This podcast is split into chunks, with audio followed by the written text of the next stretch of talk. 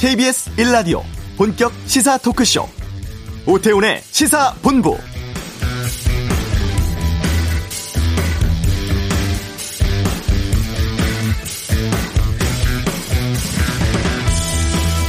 (2018년 10월) 대법원은 일제강점기 강제동원 피해자들에 대해서 일본 기업들이 위자료를 배상하라는 판결 내립니다.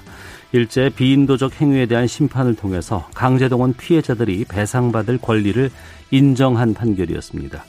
하지만 어제 서울중앙지법에선 정반대 판단이 나왔습니다.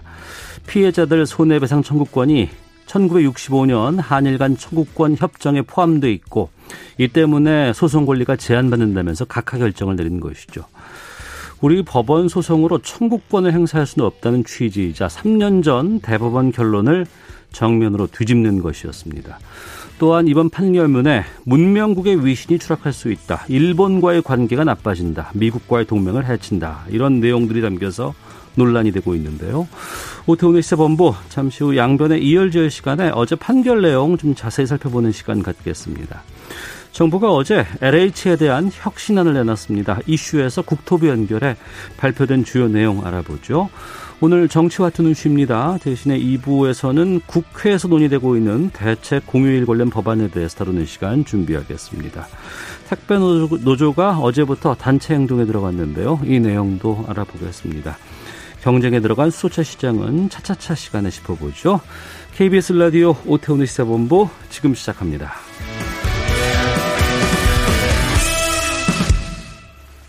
네. 어, LH 직원들의 신도시 땅 투기 의혹 사태가 빚어진 지 한 석 달 지났습니다. 어제 정부가 LH 혁신 방안 내놨습니다. 조직을 슬림화시키고 투기 재발 차단을 위한 내용의 방점 지켰다고 합니다만 또 일부에서는 아니 해체 수준의 혁신하겠다고 했는데 그 정도는 아니다 뭐 이런 평도 나오고 있는데요. 관련해서 국토교통부 김형석 토지정책관 연결해서 말씀 나눠보도록 하겠습니다. 안녕하십니까? 네, 안녕하십니까? 네, 먼저 어제 발표된 LH 혁신안의 핵심 어떤 것인지를 좀 정리해서 말씀해 주세요. 예, 근본 LH 혁신안은 투기나 갑질 행위 등 그 LH의 고질적 병폐를 제도적으로 차단하고 LH 조직 DNA를 그 현재 부동산 개발 위주에서 어, 주거복지 서비스 기관으로 탈바꿈하는 한편 또 이사 공급 대책 등 서민 주거 안정을 위한 LH 역할은 차질 없이 수행해 나갈 수 있도록 한다는 기본 방향 아래 네. 3중 예, 4중의 강력한 통제 장치 마련, 또 정관 예우나 갑질 등 그 잘못된 관행의 철폐, 그리고 독점적 비핵심적 기능의 분리 및 조직의 대폭 슬림화, 그리고 방망 경영 관행의 개선 등을 주요 내용을 하고 있습니다. 네. 그런데 이번에 그런 얘기 있었거든요. LH가 이제 토지공사, 주택공사가 합쳐져서 이제 활동을 하고 있는데 이게 너무 좀 비대했고 그동안 너무 관리가 안 되지 않았느냐. 그래서 아예 해체 수준의 조직 개편이 있을 것이다라는 전망들이 많았는데 이번에 조직 개편안은 안 나온 것 같은데 그건 어떻게 된 겁니까? 예, 저희가 사실은 이제 조직 개편안에 대해서도 어, 나름대로 방안을 마련을 해서 어, 당정 협의를 진행을 한 바도 있습니다. 다만 그 조직 개편에 대해서는 네. 어, 뭐 주거 복지나 주택 공급에 미치는 영향이 매우 큰 사안인 만큼 음. 좀더 충분한 의견 수렴을 통해 결정하는 것이 그 바람직하다는 의견이 제기됨에 따라서 예. 공청회 등 추가적인 의견 수렴을 거쳐서 확정하기로 하였습니다. 그래서 뭐 조직 진단을 하지 않는다는 게 아니고 좀 더 신중하게 결정하기로 네. 한 것으로 이렇게 이해해 주시면 감사하겠습니다. 아, 그러면 이 개편안에 대해서는 공청회 같은 것들 차후에 절차들을 좀 더 거치고 여러 가지 논의 끝에 이후에 발표가 되겠다 이렇게 이해를 하면 되나요? 예, 맞습니다. 그러면 그 방향성 같은 거는 어떻게 가고 있, 가게 될지에 대해서는 좀 말씀해 주실 수 있겠습니까? 어, 저희가 어제 발표할 때도 음, 어, 내용에 포함되어 있는데 크게 세 가지 안을 중점적으로 논의를 하고자 하고요. 네. 어, 저희가 이제 LH의 핵심 기능을 주택, 또 토지, 그리고 주거복지 부문 이렇게 세 가지로 보고 이러한 세 가지 부분을 병렬적 또는 수직적으로 분리하는 세 가지 방안을 어, 중점적으로 논, 검토를 할 예정입니다. 그래서 첫 번째는 토지 부분 그리고 주택과 주거복지 부분 이렇게 두 가지를 별도로 수평으로 분리하는 방안으로 음, 방금 전에도 말씀하셨지만 예전에 토지공사 또 주택공사 뭐 이런 체제와 좀 유사한 안이라고 보시면 될 것 같고요. 예. 두 번째 방안은 이제 주거 복지를 따로 하나 하고 또 토지 주택 그 개발 사업 부분을 하나로 묶어서 또 수평적으로 분리하는 방안입니다. 그리고 마지막 세 번째는 어, 주거복지 또 개발사업 부분 이렇게 나누는데 그거를 주거복지 부분을 모회사로 두고 그리고 토지나 주택 같은 개발사업 부분을 자회사로 두는 그런 세 가지 방안에 대해서 이제 논의를 해 나가고자 하고 또뭐 각각의 장단점이 있고 또 정부가 생각하는 안은 사실은 이제 주거복지 부분을 모회사로 두고 개발사업 부분을 자회사로 두는 방안이긴 합니다만 여러 가지 의견 수렴을 거치고자 하고요. 음. 저희가 이제 뭐 견제와 균형의 원리가 작동될 수 있고 또 공공성과 투명성이 강화되고 또 주거복지는 이런 본연의 업무에 충실한 조직으로 그렇게 거듭난다는 원칙을 가지고 적어도 한 8월 정도까지는 네. 조직 개편 방안이 확정돼서 근본 정기 국회에서 좀 입법 논의가 이루어질 수 있도록 그렇게 좀 준비해 나가고자 합니다. 아, 8월쯤이면은 이 개편안에 대한 결과는 우리가 화- 확인할 수 있겠군요. 네, 저희는 그렇게 계획하고 있습니다. 예. 어제 정부가 내놓은 혁신안들 여러 가지를 담고 있습니다. 조직 좀 축소하고 또 투기 재발 차단 위한 내용들 아, 제시해 주셨는데 이거 하면은 좀 LH 내에서의 부동산 투기 이런 건 좀 근절될까요? 어떻게 보세요? 예, 저희는 뭐 투기 행위가 다시 재발되지 않도록 3중, 4중의 통제 장치가 마련되었다고 생각하고 있습니다. 우선 LH 직원 전원에 대해서 부동산을 포함한 모든 재산을 등록하도록 의무화했고요. 네. 또 이제 실사용 목적 외 토지 취득을 원칙적으로 금지했습니다. 그리고 이제 사업 지구를 지정할 때 그 사업 지구 내 토지 소유자 정보와 또 임직원 보유 토지를 제- 대조해서 투기 의심 사례가 발생하면 수사를 의뢰할 것입니다. 그리고 저번에 이제 LH 사태가 발생한 후에 저희가 꼭 직무상 관련 여부랑 상관없이 공개되지 않은 정보를 이용해서 투기를 한 경우에는 5년 이하의 징역을 받도록 형사처벌 수준을 대폭 강화했고 또 이를 통해 얻은 이익의 3배에서 5배 상당하는 벌금을 부과하도록 LH법을 이미 개정을 한 바 있습니다. 네. 어, 그리- 그리고 또 이번 사태 원인이 된 공공택지 입지조사 업무는 또 국토부로 회수해서 철저히 관리를 해나갈 계획이고 또 그 밖에도 뭐 준법 감시관 제도의 도입이라든지 뭐 불법 행위 신고센터 운영이라든지 이런 어떤 국민을 통한 상시적 감시 체계도 구축할 예정이기 때문에 음. 이런 여러 가지 그 조치를 통해서 투기 행위 재발이 방지될 수 있을 것으로 이렇게 기대하고 있습니다. 말씀하신 것처럼 내부 정보 이용해서 이제 미리 선점해서 막 투기, 투자하고 투기하고 이런 것들이 문제가 됐었잖아요. 그래서 이번에 예. 보니까 공공택지 조사 업무가 이제 국토부로 이제 이관이 되도록 했는데 예, 예. 이건 어 그럼 국토부의 어느 부서가 담당할 예정인지도 궁금하고 또 이 부서에서도 또 사전 정보 유출에 대한 문제점들 발생할 수도 있기 때문에 여기에 대한 계획들도 좀 준비가 됐을 것 같은데요. 예, 지금, 지금 현재 이제 공공택지 조사를 어, 지금까지 이제 LH가 하고 그럼 그, 그 결과를 가지고 저희가 공공택지를 최종 선정하는 것 자체를 공공주택 추진단이라고 국토부 내 조직이 있습니다, 기존에. 예. 이제 앞으로 그 공공주택 추진단에서 어떤 후보지 최종 선정 외에도 후보지 조사 업무까지 국토 공공주택 추진단에서 저희가 이제 담당을 하고자 하고 한 한 개과 정도를 설치해서 운영하면 될 수 있을 것을 저희는 보고 있습니다. 그러니까 후보지 선정함에 있어서 각종 뭐 시스템 같은 것들을 구축을 한다면 네. 어, 그런 것도 어느 정도 개발 가능 후보지가 어디 있고 공법상 제한은 어디가 있는지 또 어디가 수요가 많고 뭐 지가 같은 것들 이런 것들 전반적으로 그런 시스템을 통해서 저희가 어느 정도 판단할 수 있고 그런 판단 하에 이제 현장 점검이라든지 이런 걸 통해서 후보지 선정이 이루어질 수 있을 걸로 생각을 하고 있고요. 국토부로 이관하는 경우에도 이런 정보 유출이 발생하지 않도록 촘촘한 통제 자치를 구축해 나가고자 합니다. 그래서 어떤 이런 전담 부서에서 후보지 발굴 업무를 전담할 때 업무 공간도 분리하고 검토 잔료는 이제 대회 위로 관리하도록 하고요. 그다음에 방금 말씀드린 뭐 후보지 분석 시스템 같은 것들을 운영을 할 때 정보 열람자를 뭐 관리한다든지 뭐 또 지자체나 공사 협의가 있을 수 있는데 그럴 때 보안 각서 증구나 뭐 보안 참석 명- 명단 기록 등 이렇게 엄격한 조치를 통해서 이런 일이 어, 정보 유출 같은 일이 방지될 수 있도록 그렇게 노력해 나가겠습니다. 네. 이번에 조직 슬림화를 위해서 LH 인력 2,000명을 감축한다는 내용 있지 않습니까? 예, 그렇습니다. 이 인력 감축이 어떻게 이루어질 수 있을지 좀 궁금하기도 하고 어떤 원칙 같은 것들을 어, 통해서 시행할 예정인지 좀 말씀해 주신다면은요. 예, 일단은 저희가 이제 이번에 기능 조정을 해서 LH 업무의 일부를 타 기관에 이강되거나 또는 이제 축소하고자 합니다. 그래서 그걸 통해서 한 1000명의 정원을 감축하려고 하고 있고요. 그래서 예. 예컨대 뭐 시설물 성능 인증이나 안전 영향 평가, 뭐 새뜰마을 사업 이런 것들은 다른 기관이나 지자체로 이관되고요. 또 집단 에너지 사업 이런 것들은 업무를 폐지해 나가려고 하는데 그런 경우에 있어서 이제 정원이 한 100% 정도 감축해 나갈 수 있다고 보여지고요. 또 일부 뭐 물류단지라든지 리츠 사업 이런 것들 기능이 축소되는 경우는 뭐 한 50% 수준에서 물량 축소 비율에 맞춰서 인력 감축을 추진할 계획이고 그다음 이제 2단계로 전체 인력의 70% 이상을 차지하는 지방 조직에 대해서는 이제 정밀 진단을 거쳐서 한 1000명 이상의 인원을 추가로 감축할 계획입니다. 그래서 이렇게 이제 정원이 감축하면 현원을 뭐 강제 퇴사를 갑자기 할 수는 없기 때문에 네. 예, 초과 현원이 발생을 하게 될 텐데 그거는 노사 관계 법령에 위배되지 않는 범위 내에서 연차적으로 단계적으로 이렇게 감축해 나갈 계획으로 있습니다. 예, 노사관계 말씀해 주셨는데 LH 노조의 입장을 보면 국민에게 사죄하는 마음을 가지고 있다. 하지만 혁신안이 마련되는 과정에서 직원들의 의견이 철저히 배제되는 것에 대해서는 좀 아쉬움 표하는 듯한 입장이거든요. 이건 어떻게 보고 계세요? 예, 저희가 이제 투기 사태 후에 이제 조직 개편이라든지 이런 혁신안을 마련하는 과정에서 일부 LH 의견을 좀 청취를 하긴 했습니다만은 LH 와 이걸 같이 함께 막 하는 건 사실 이제 여러 한계가 좀 있었습니다. 다만 네. 이제 어제 LH 혁신 방안이 발표됐기 때문에 이 혁신 방안을 구체화하고 실행하는 과정에서는 LH와 좀 더 많은 소통을 하면서 보다 합리적인 방안을 이렇게 만들어 나갈 계획으로 있습니다. 네. 2,000명 조직 슬림화 감축 내용은 알겠습니다만 8월에 만약에 이 조직 개편안이 발표가 되면 이것도 좀 변동이 그 연동되는 건 아니겠습니까?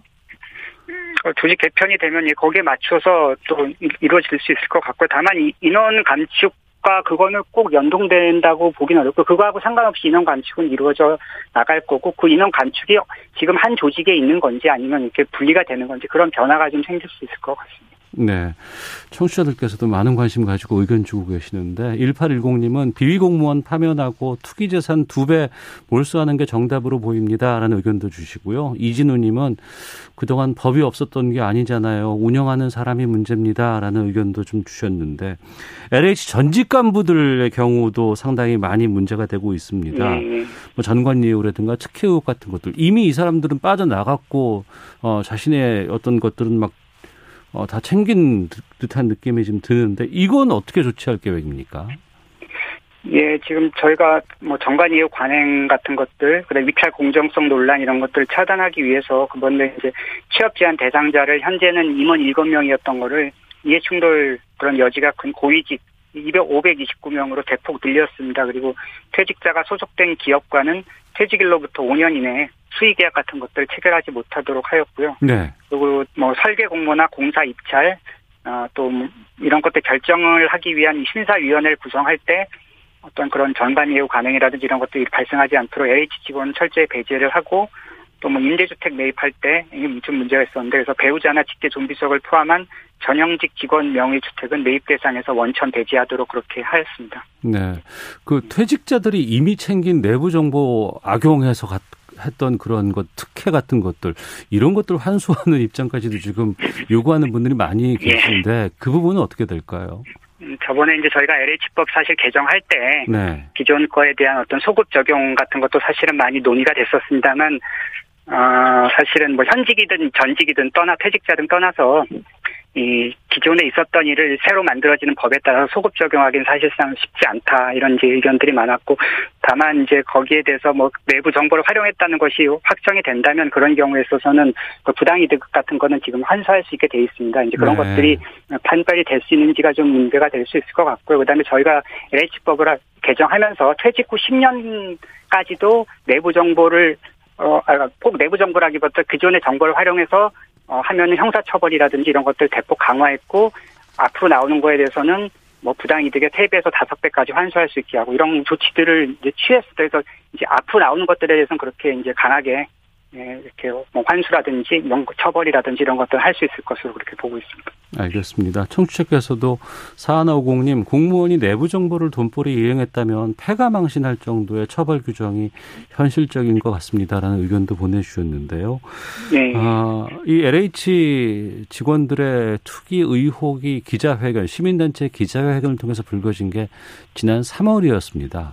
네. 공교롭게도 그 전에 2월 초에 이사 부동산 대책 이 나왔었잖아요. 예. 그리고 이사 부동산 대책은 LH 위주의 공기업 위주의 어 여러 가지 그 주택 보급 정책들이 담겨 있었던 것입니다. 혹시라도 이번에 이런 그 LH 조직 기능 축소, 조직 개편 이런 걸로 그 주택 공급 정책 전반까지 이걸 바꿔야 되는 건 아니냐라는 시각도 있고 한편으로는 아 그건 그렇지 않다. 계속해서 그건 강도 높게 추진해야 된다라는 의견도 있는데 이 부분에 대해서도 좀 입장을 밝혀 주시죠.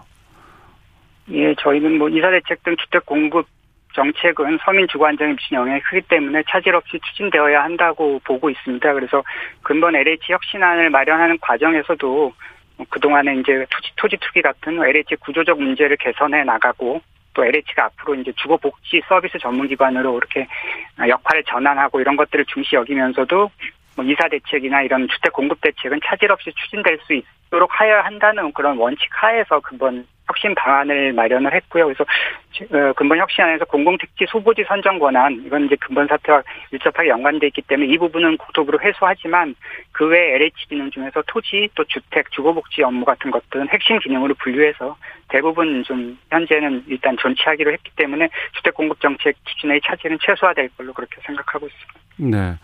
부동산 시장이 상당히 어, 급등락이 심했고 아, 낙은 없었죠. 급등이 좀 상당히 많았고 이것 때문에 네. 상신감을 느끼는 국민들께서 상당히 많이 계십니다. 어, 앞으로 좀 부동산 투기 근절을 위해서 국토부 어떤 부분에 초점을 맞춰 나갈 계획인지도 좀 말씀해 주신다면은요. 아, 예, 저, 근본 이제 LH 사태가 3월 초에 발표를, 아, 발생을 했었고요. 그래서 지난 3월 29일 날, 뭐, 예방, 적발, 또 처벌, 환수, 이런 전 과정에 걸쳐서 어떤 고강도의 부동산 투기 근절 및 재방 방지 대책을 정부로 발표한 바 있습니다. 그래서 국토부에서도 이러한 그 투기 근절 및 재발 방지 대책을 차진 없이 이행해 나가고자 합니다. 뭐 미공개 정보 이용 등 그동안 좀 규율이 불안전했던 시장 교란 행위에 대해서 어떤 규율 체계를 실효적으로 좀 개선해 나가고요. 또 날로 전문화되고 복잡 다양화되는 부동산 불법 행위에 대해서 어, 적발 역량을 제고하고 또 그런 조사 권한을 확보하는 그런 부동산 거래 분석원 설치도 추진하고자 하고요. 그 부동산 투기 근절을 통해서 국민들이 좀 안심하고 또 거래할 수 있는 그런 여건을 조성하기 위해서 지속적으로 노력해 나가겠습니다. 알겠습니다. 어, 8월쯤으로 말씀해 주셨습니다만 이 조직 개편안 확정돼서 좀 발표가 될 때 되면 다시 좀 연결을 하도록 하겠습니다. 아, 예, 알겠습니다. 예, 오늘 말씀 고맙습니다. 예, 예, 감사합니다. 네, 지금까지 국토교통부 김형석 토지정책관 연결해서 좀 말씀 나눠봤습니다. 자, 이어서 이 시각 교통 상황 살펴보고 돌아오도록 하죠. 교통정보센터 연결합니다. 임초희 리포터입니다. 네, 이 시각 교통정보입니다. 먼저 서울 시내 상황인데요. 올림픽대로 하남 쪽 노량진 수산시장에서 한강대교, 다시 한남대교부터 영동대교까지 밀리고요. 좀 더 가서 암사대교 부근에서 막히는데 강동대교 부근 2차로에서 작업을 하고 있습니다. 강변북로 구리 쪽은 원효대교부터 반포대교까지 차가 많고요. 이 사이에 동작대교 3차로가 작업으로 막혀 있어서 차로 변경에 유의하셔야겠습니다. 반대 일산 방면은 마포대교 2차로에서 사고 처리하고 있습니다. 한남대교부터 제속도 못 내고요. 북부간선도로 도심 쪽으로는 하월곡 부근 2차로 고속도로에 고장난 차가 있어서 주의 운행하셔야겠습니다. 고속도로는 서울 양양고속도로 양양 쪽 남양주 요금소부터 작업 중인 화도 쪽으로 3km 구간 밀리고요. 영동고속도로 강릉 방향은 서창 분기점에서 월곶 이후로는 둔대 분기점부터 부곡 사이가 정체입니다. 강원권인 대관령 부근 3차로에서는 고장난 대형 화물차가 서 있으니까요. 주의하셔서 지내시기 바랍니다. KBS 교통정보센터에서 임초희였습니다.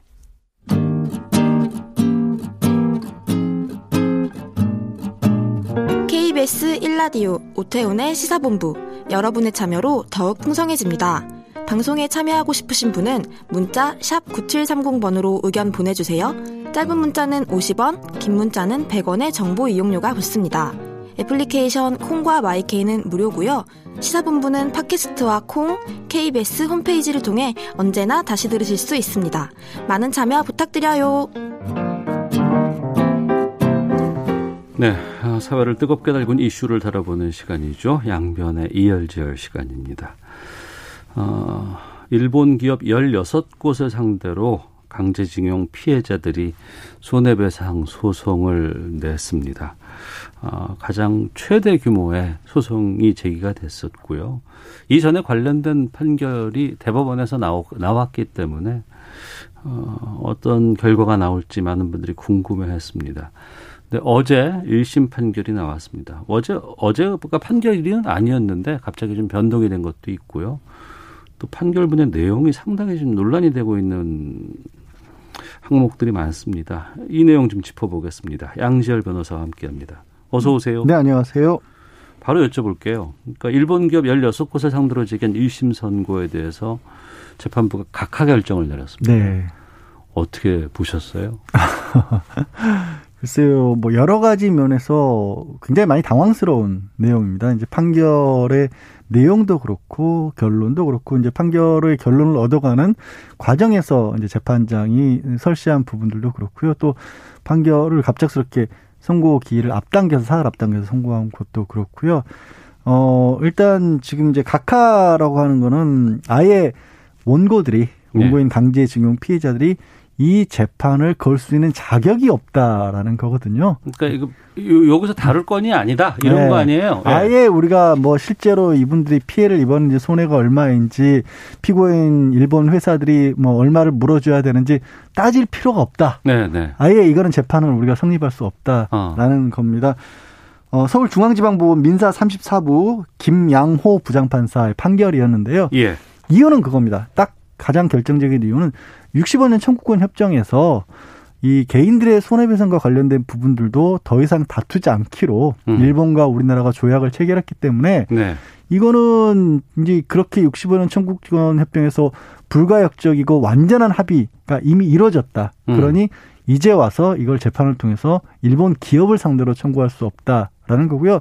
참 특이한 얘기를 합니다. 개인의 손해배상 청구할 수 있는 권리 자체가 사라진 건 아닌데 네. 그런데 이 협정이 있기 때문에 국가를 통해서 이거를 국가가 국가 사이의 문제로 해결할 수 없다. 그러니까 자격이 없다라고 한 겁니다. 근데 그 자격이 없다고 판단을 내렸는데 네.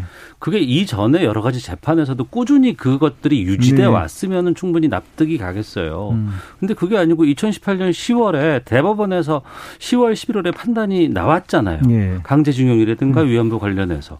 근데 그때는 개인의 청구권이 살아 있다. 이건 유효하다라고 얘기를 했었거든요. 그러니까 그 얘기는 뭐냐? 그때 당시 대법원의 취지는 아니 개인이 일본이란 예를 들어서 뭐 전쟁과 전쟁 전쟁 상황에서 국가 대 국가 대의 어떤 대결하는 과정에서 벌어진 피해가 아니라 네. 그 전쟁이라는 걸 식민 지배라는 걸 빌미로 해서 음. 일본의 개인 기업이 사기업이 네. 이 한국에 있는 이 개인들을 강제로 끌고 가서 일을 시켰고 급여도 제대로 지급하지 않았으니 우리가 정신적 피해를 입었다라는 음. 건데 그런 개인이 가지고 있는 손해배상 청구권을 국가가 어떻게 마음대로 결정할 수 있느냐. 네. 그 내가 누군가를 뭐 저희가 변호사니까 사건을 맡겨서 그 변호사가 재판장에 가서 다퉜는데 졌으면 내가 받아들이겠는데 나는 대한민국의 내 권리에 관해서 이런 방법 얘기한 적도 없는데 음. 그걸 가지고 갈 수가 있냐라는 거고 또 두 번째 그때 대법원에서 적시한 부분이 뭐냐면 일본이 여기에 대해서 합의를 한다라는 거는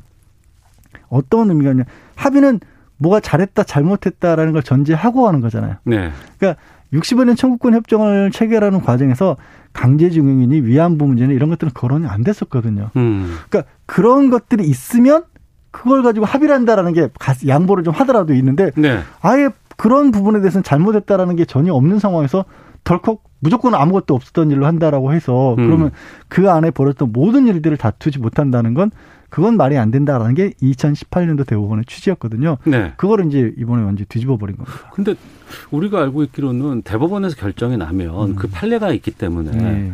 그 하급심에서 그걸 쉽게 바꿀 수 없다고 제가 들었는데 네. 이 부분은 이거 어떻게 된 겁니까? 어, 그러니까 이제 판례 leading case라고 이제 법 적으로 그렇게 부릅니다. 그러니까 네.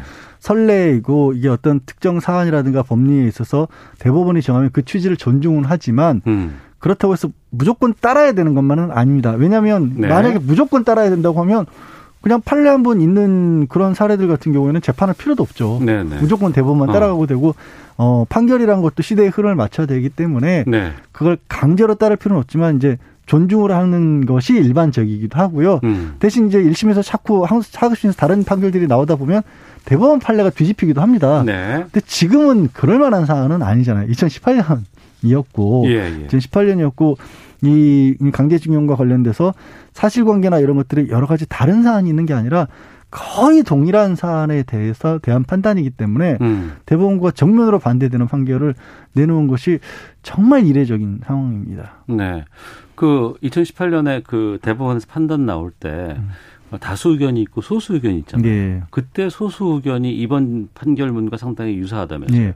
그러니까 그게 뭐냐면 결국에는 이른바 주권 면제 이론이라는 것을 적용할 것이냐 말 것이냐 이런 것들을 다투어졌던 겁니다. 주권 면제 이론이요? 어, 뭐로 이런 거죠. 일본이라고 하는 그 다른 나라에서 벌어진 일을 음. 그 잘잘못을 다른 국가에서 다툴 수 없다 이런 네. 것도 있었고요. 또 이번에 이제 인용하고 있는 게 비엔나 협약에서 음. 국 가 간의 조약의 효력이라고 하는 거를 국내 법정에서 다툴 수가 없다 이런 것들을 든 겁니다. 네. 그러니까 쉽게 말해서 국가와 국가가 결정했는데 그 국가 내부의 다른 기관에서 법원에서 그걸 또 바꾸면 어떻게 되느냐? 음. 그 국제법이라고 하는 조약이 훨씬 더 우월한 지위에 있다라는 거거든요. 네. 근데 이런 식으로 하는 게 과연 이 사안에 있어서 말씀드린 것처럼 개인의 손해배상 청구과 관련해서도 과연 이걸 적용시킨 게 맞느냐. 음. 그리고 이 어떻게 보면 이, 예를 들어 2차 세계 대전과 관련해서는 유럽 국가들 같은 경우에는 그런 식으로 서로 청구하지 말자는 걸 자기들끼리 약속을 또 한 게 있어요. 네. 근데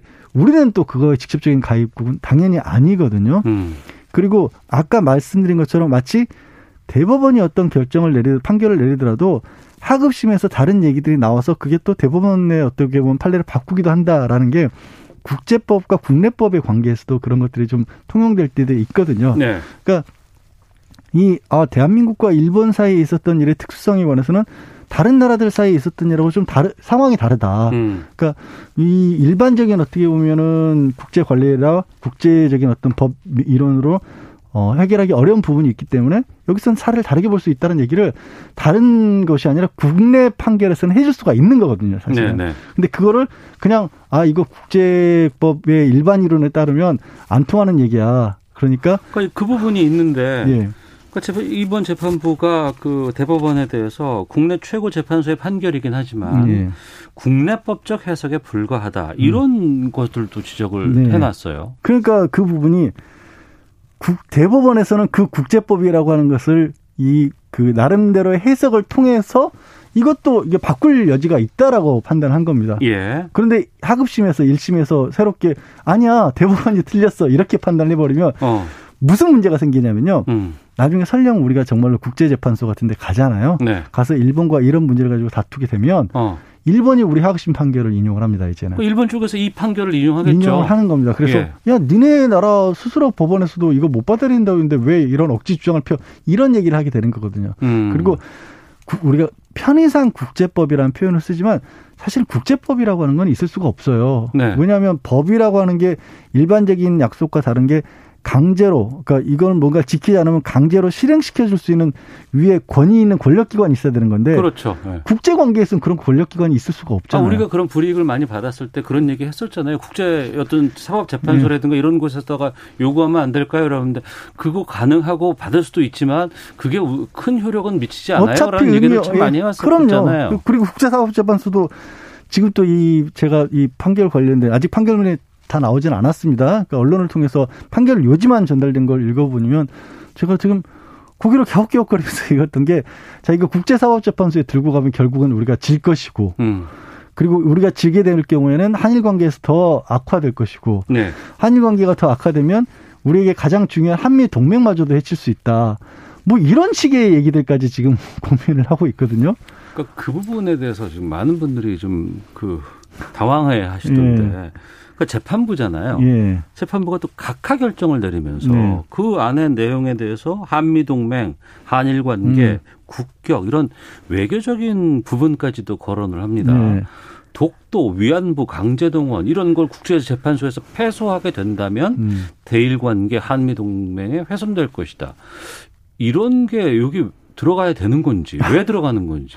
첫 번째로 그게 패소하게 될 것이라는 가정을 해놓으셨는데 그 지금 이 판결을 내리는 바람에 그 패소 가능성을 본인이 높이셨거든요. 어. 그렇지 않습니까? 아까 말씀드린 것처럼 뭐 대한민국 니네 나라 스스로도 인정 안 하는 거야라고 네. 해놓고 두 번째로는 그렇게 돼서 한미 동맹이라든가 한일 관계가 훼손되고 이런 부분들은 외교와 외교 문제인 거고 국제 정세 관계에 관한 부분입니다. 네. 판결 하나가 중요한 역할을 할 수도 있지만 그 판결의 파장이 어떻게 움직일지에 관해서는 굉장히 여러 가지 변수가 많아요. 음. 그러니까 사법에 있어서의 본인에게 주어진 판단, 그러니까 재판부 법원의 원칙은 내 앞에 들어온 문제에 대해서 법적 판단을 하는 곳이지 이렇게 뭐 국내 정치 문제도 아니고 국제 정세까지 따져가면서 판단을 내린 거를 저는 이게 이해가 솔직히 안 가는 그런 판단입니다. 그래서 이 부분은 어, 그 왜 거론을 했는지조차도 의아할 정도의 그런 상황이죠. 그럼 일반적으로 그 국내 법과 국제법 뭐 통용되는 국제법이 있다 네. 그러면 그게 충돌할 경우에는 음. 어떤 쪽에다가 우선시 되게 어, 여기서 두고 있는 부분은 정확하게는 국제법이라기보다 이제 국제법적 효력이 있는 조약이라고 한 건데 조약이 국가와 국가 사이의 약속이라고 보고요. 네. 이 조약을 어떻게 보느냐도 국가별로 좀 다르긴 합니다. 음. 뭐 실제로 미국 같은 경우는 조약보다 자기네들 국내법이 더 강하다고 우선적으로 하요. 근데 우리는 일반적으로 헌법과 일반 국내법 사이에 있다. 라고 봅니다. 일반적으로. 그러니까 국내법보다는 조약이 조금 위에 있다라는 식으로 우리나라는 일반적으로 보고 있긴 합니다. 다만 그렇다고 하더라도 그 조약의 구체적인 내용이 네. 우리로 치면 지금 뭘 거론하냐면 65년 한국 저 청구권 협정 음. 이걸 조약이라고 본 건데 그 조약의 내용에 우리 지금 강제징용 피해자와 관련된 부분들이 들어갔다고 볼 것인지 안 들어갔다고 볼 것인지는 여전히 해석의 이론이 많은 거예요. 네. 이게 결정된 조약이 아니라는 거죠, 제 얘기는. 근데 어. 그거를 그냥 본인이 생각하기에는 이걸 들어가 있다라고 그렇게 판단한 겁니다. 2018년도에 대법원은 안 들어가 있어. 그거는 이렇게 판단한 거고요. 예. 청취자 의견도 좀 소개해드리고 계속 말씀 이어갈게요. 이진우님은 대한민국 사법부가 어느 나라 사법부입니까? 제발 국익에 도움되고 국민 위한 판사들이 사법부에 있었으면 좋겠습니다. 3283님은 어, 우리 입장만 생각하지 말고 상대편 입장도 한번 생각해 봐야 되지 않을까요? 65년 청구권 협정도 따져 봐야겠네요. 김세윤님, 케이스마다 판사 판결이 다른 건 정말 이해하기 어렵습니다. 6612님은 당연한 판결입니다. 국제법으로 가면 패소합니다. 이런 주장도 있고, 6788님, 우리나라 사법개혁 꼭 필요합니다 라고 말씀해 주셨는데, 케이스마다, 사건마다, 상황마다 판사 판결이 다른 거는 그 재판을 직접 하는 입장에서는 너무 당황, 좀 당황스러울 것 같아요. 어, 지금 이제 오다가 이제 우리 언론들이 일본 언론들이 이 사안을 어떻게 보도하고 있는지를 좀 다루는 거를 이제 소개하는 걸 봤더니요. 예. 일본 언론들이 이런 얘기를 하더라는 거예요. 한국의 법원들은 판사의 정치적 그 성향에 따라서 판결이 종종 갈린다. 아, 라고 일본 언론들이 얘기를 하고 있어요. 이게 그러면 안 되는 거잖아요. 법적 소신에 따라 다른다면 네. 저는 이제 달릴 수도 있다고 봅니다. 네. 말씀드린 것처럼 너무 천편일률적이면 변화가 없으니까.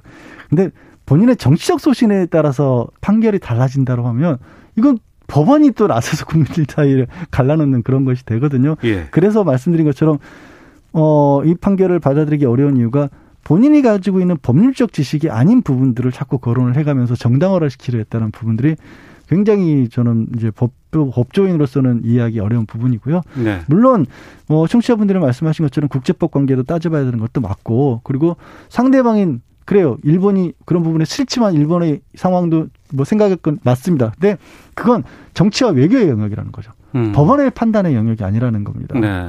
그리고 이게 만약에 애초에 아무 판단이 없는 상황이었다면은 모르겠습니다만은 대법원에 어떻게 보면 확정 판결까지 나와 있는 상황에서 이렇게 해놓으면 또 법원 내 분란밖에는 안 되는 거거든요. 절차 같은 경우에도 6년 동안 이걸 미뤄놨다가 변론기일 하루 잡고 선고기일 정해놨는데 네. 선고기일보다 3일 빠르게 판단이 나왔어요. 이건 그, 어떻게 봐요? 그것도 제가 정말 납득하기 어려운 게 그러니까 원래 사흘 뒤에 판결을 하기로 했고 되게 뭐 아시겠지만 이제 이렇게 중요한 사안에 대한 결정이 나온 판단이 나오면 법원의 판결을 언론도 많이 취재를 하죠. 그럼요. 그리고 당연히 이제 이 원고들 그 소송을 제기한 강제징용 피해자분들도 재판정에 가죠. 네. 그게 싫었다라는 거예요. 쉽게 말씀드려서. 그러면 내가 이런 판결을 내리면 각하하는 판결을 내리면 법정에 소란이 일어날 거 아니냐. 관계자가 당사자가 판단을 받으려고 현장에 가는 거 싫었다고요? 현장에 가면 이런 거죠. 각하라는 불리한 판결을 내리면 그 안에서 또 피 저 원고들이 굉장히 뭐 항의도 할 것이고 어. 그리고 이제 언론을 통해서도 억울하다 이런 얘기도 할 것이고 이걸 이게 싫었다는 거예요. 근데 제가 이, 이 부분은 정말 납득하기 어려운 게 재판을 공개하고 선고 기일에 원칙적으로 당사자들을 참가하게 하는 이유는 뭐냐면 법원이 설득을 하는 거거든요. 그거를 감내할 만한 어떻게 보면은 뭐, 뭐, 없이, 그런 것이 없이 이렇게 덜컥 사흘을 앞당겼다?